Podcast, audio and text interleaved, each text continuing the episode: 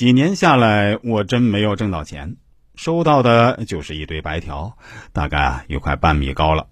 那时候我老婆生病了，我必须回到老家去。而一旦回到老家，就意味着这一堆白条基本上就是一堆废纸了，因为我老家距离这个地方真可谓是相隔千里啊！我当时问师傅，我是否应该换个行业，换个工作地点？您对我说，是应该换，因为我不适合做餐饮业，也不适合这个方位。您还让我不要在意这一堆白条，没必要一直在这里耗着。否则，白条只会越积累越多。说实话，我当时是非常纠结的。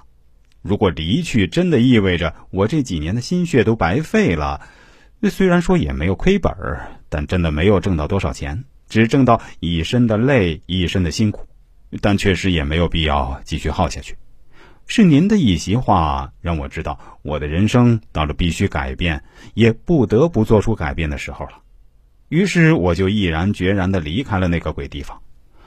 我后来还问师傅说：“我是否适合去非洲发展？因为我有个表哥在那边做工程。”您对我说：“去非洲可以啊，只是注意基本的安全，注意洁身自好，采取最基本的安全措施就行了。”于是啊，我就大胆去了非洲，而且到了非洲后啊，我真就发现了商机。我就在这几年啊，做中非之间的贸易，把中国的服装、食品、二手手机、小家电之类的卖到非洲，同时啊，也把非洲的土特产卖到国内来。说实话，这些年啊，真挣的不少。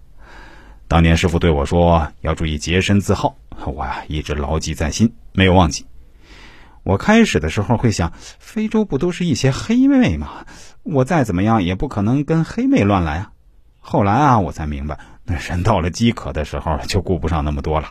那比如我表哥，虽然也在非洲经营多年，挣了很多钱，但呢，却不幸染上了艾滋病，现在啊，差不多半条命都没有了。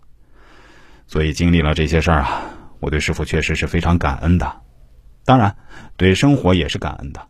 所以我就捐助了一所希望小学，希望师傅您来担任名誉校长，请师傅一定不要推辞。听到他这样叙述一番，我大概明白是怎么回事了。当然盛情难却，我也接受了这个本不该属于我的荣誉。